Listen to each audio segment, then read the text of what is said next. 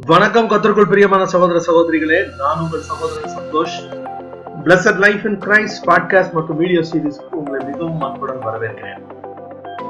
இன்று இதை கேட்டுக்கொண்டிருக்கிறதான சகோதரிகளுக்கு என்னுடைய உலக மகளிர் தின வாழ்த்துக்களை தெரிவித்துக் கொள்கிறேன்.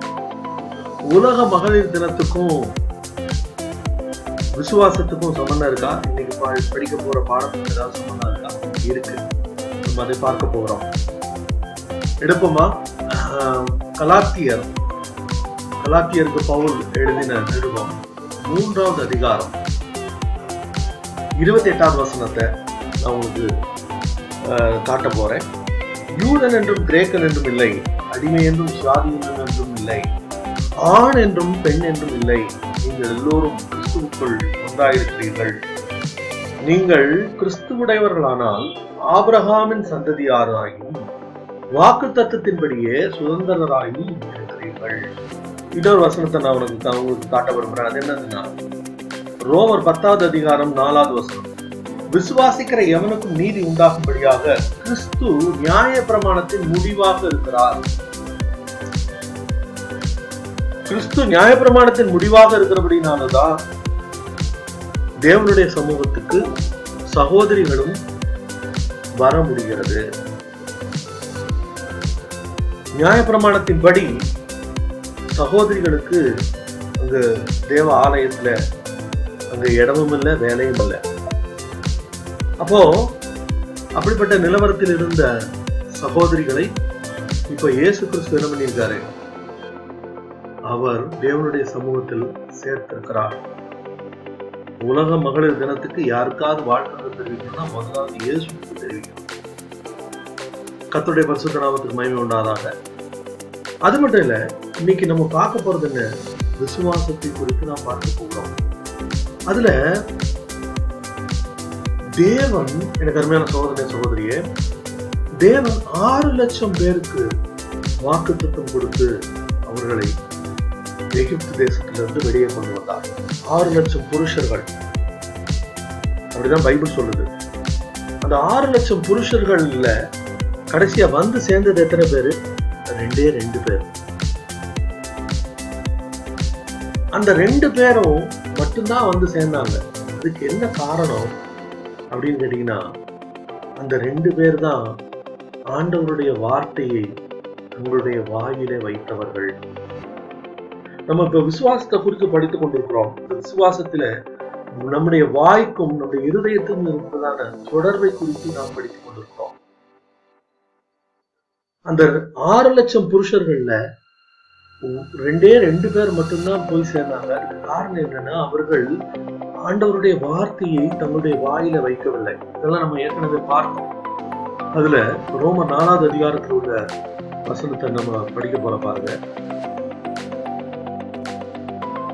விசுவாசிக்கிற எவனுக்கும் நீதி உண்டாகும்படியாக கிறிஸ்து நியாயப்பிரமாணத்தை முடிவாக்குகிறார் ஆஹ், மோசே நியாயப்பிரமாணத்தில் ஆகும் நீதியை குறித்து இவர்களை செய்கிற மனுஷன் இவர்களால் கிடைப்பான் என்று எழுதியிருக்கிறார்.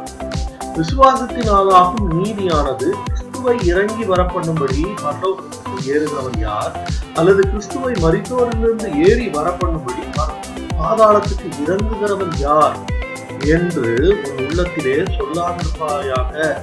என்று சொல்லுகிறது அன்றி இந்த வார்த்தை உனக்கு சமீபமாய் உன் வாயிலும் உன் இருதயத்திலும் இருக்கிறது என்றும் சொல்கிறது இந்த வார்த்தை நாங்கள் பிரசங்கிக்கிற விசுவாசத்தின் வார்த்தையே.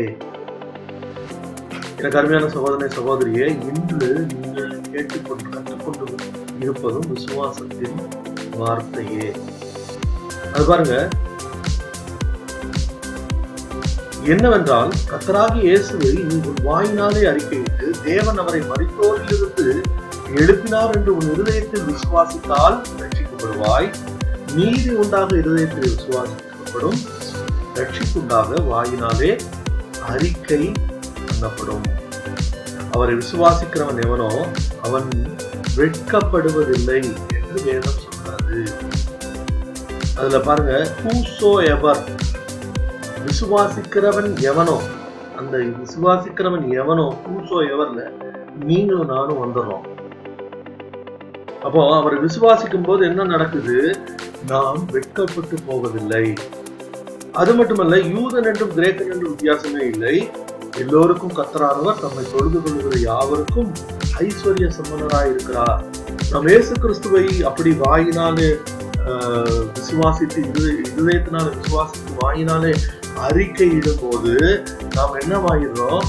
யூதன் என்றும் கிரேக்கன் என்றும் வித்தியாசம் இல்லை நம்ம ஆண்டவரை அணுகக்கூடியவர்களாக மாறிவிடுகிறோம். அது வரைக்கும் நமக்கு தேவனிடத்தில் என்ட்ரன்ஸே கிடையாது. இப்போ இயேசு கிறிஸ்துவை நம்முடைய ரத்தகராக ஏற்றுக்கொள்ளும் போது நாம் ஆண்டவரிடத்தில் வந்து சேருகிறோம். அது மட்டுமல்ல நம்முடைய கிறிஸ்தவ வாழ்க்கையினுடைய வளர்ச்சியின் பகுதி எல்லாமே அங்கதான் இருக்கு. இங்க பாருங்க. எப்படி எப்படி அப்படி நான் சொல்றேன்? ஆதலால் விசுவாசம் கேள்வியினால் வரும் கேள்வி தேவனுடைய வசனத்தினால் வரும். இந்த விசுவாசம் எப்படி வரும்? விசுவாசம் இப்ப நிறைய பேர் என்ன செய்றாங்க ஜெபித்து பல மணி நேரம் ஜெபித்தா வருமா? வராது. உபாசித்தா விசுவாசம் வருமா? வராது. அப்போ எப்படி விசுவாசம் வரும்? விசுவாசம் கேள்வினால் வரும் கேள்வி தேவனுடைய வார்த்தையினால் வரும். அதனாலதான் நாம் என்ன செய்ய வேண்டும்? நமக்கு கொடுக்கப்பட்ட வாக்குத்தத்தங்களை எடுத்து நம்ம வாயில வைக்கணும். அந்த அந்த வாயில சொல்லும் போது அது என்ன பண்ணுது? இருதயத்துக்கு போகுது. அந்த இருதயத்திலே நாம் என்ன பண்ணணும்? விசுவாசிக்க வேண்டும்.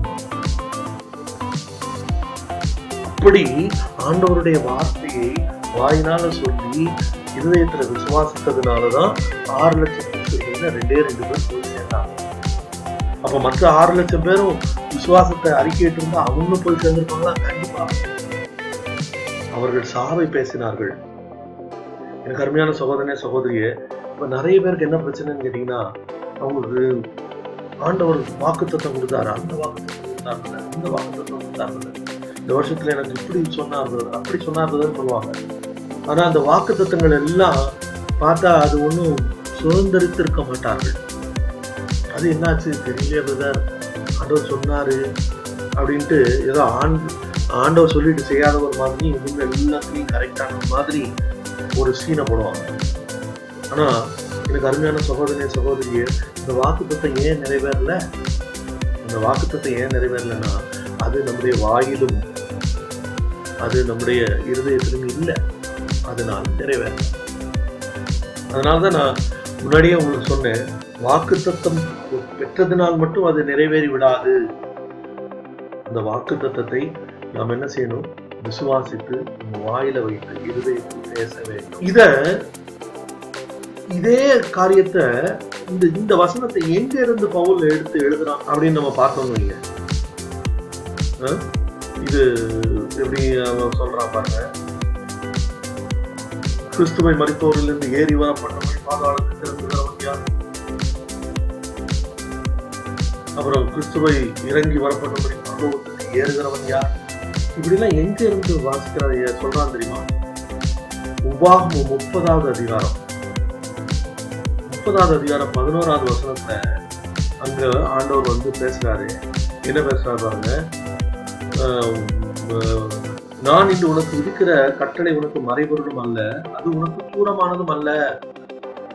நாங்கள் அது கே அதை கேட்டு அதன்படி செய்யும் பொருட்டு எங்கள் நிமித்த வானத்தில் ஏறி அதை எங்களுக்கு கொண்டு வருகிறவன் யார் என்று நீ சொல்லத்தக்கதாக அது வானத்தில் உள்ளதும் அல்ல. நாங்கள் அதை கேட்டு அதன்படி செய்யும் பொருட்டு எங்கள் நிமித்தம் சமுத்திரத்தை கடந்து அதை கொண்டு வருகிறவன் யார் என்று நீ சொல்லத்தக்கதாக அது சமுத்திரத்துக்கு அப்புறத்தில் உள்ளதும் அல்ல. நீ அந்த வார்த்தையின்படியே செய்யும் பொருட்டு அது உனக்கு மிகவும் சமீபமாய் உன் வாயிலும் உன் இருதயத்திலும் இருக்கிறது. சொல்லிட்டு ஆண்டவர் சொல்றா பாருங்க. இதோ ஜீவனையும் நன்மையையும் மரணத்தையும் தீமையையும் இன்று உனக்கு முன்னே வைத்தேன். எனக்கு அருமையான சகோதரனை சகோதரிய அன்னைக்கு யூத ஜனங்களுக்கு தீமையும் நன்மையும் முன்னாடி வைத்து வச்சாராம் வச்சுட்டு நீ தெரிந்து கொள்ளும் தெரிந்து கொள். நீயே தெரிஞ்சுக்கோ அப்படின்னு சொன்னார். ஆனா நமக்கு என்ன சொல்றாரு? ஆண்டவருடைய வாக்கு தத்துவத்தை அந்த வாக்கு தத்துவத்தை எடுத்து அதுதான் ஜீவன். அந்த வாக்கு தத்துவம் தான் ஜீவன். அந்த ஜீவனை தெரிந்து கொள். பொழுது நீ பிழைப்பாய். அப்போ அந்த ஜீவனை தெரிந்து கொண்ட யோசுவாவும் காலேவும் அவர் வாக்கு பண்ணின பாலம் தேனும் ஒரு காணான் தேசத்துக்குள் சென்றார்கள். இன்னைக்கு நமக்கு முன்னாடி இருக்கிற சாய்ஸும் அதுதான். ஆண்டவருடைய வார்த்தையை தெரிந்து கொண்டு பேசினால் நாம் ஆண்டவருடைய வார்த்தையை சுதந்திரித்துக் கொள்வோம். மிகமையான சகோதரி சகோதரியே இந்த என்னோடு கூட தொடர்ந்து இணைந்திருங்கள். இது உங்களுக்கு ஆசீர்வாதமா இருக்குமானால் மற்றவர்களோடு பகிர்ந்து கொள்ளுங்கள். அத்ததாமே உங்களை ஆசீர்வதிப்பாராங்க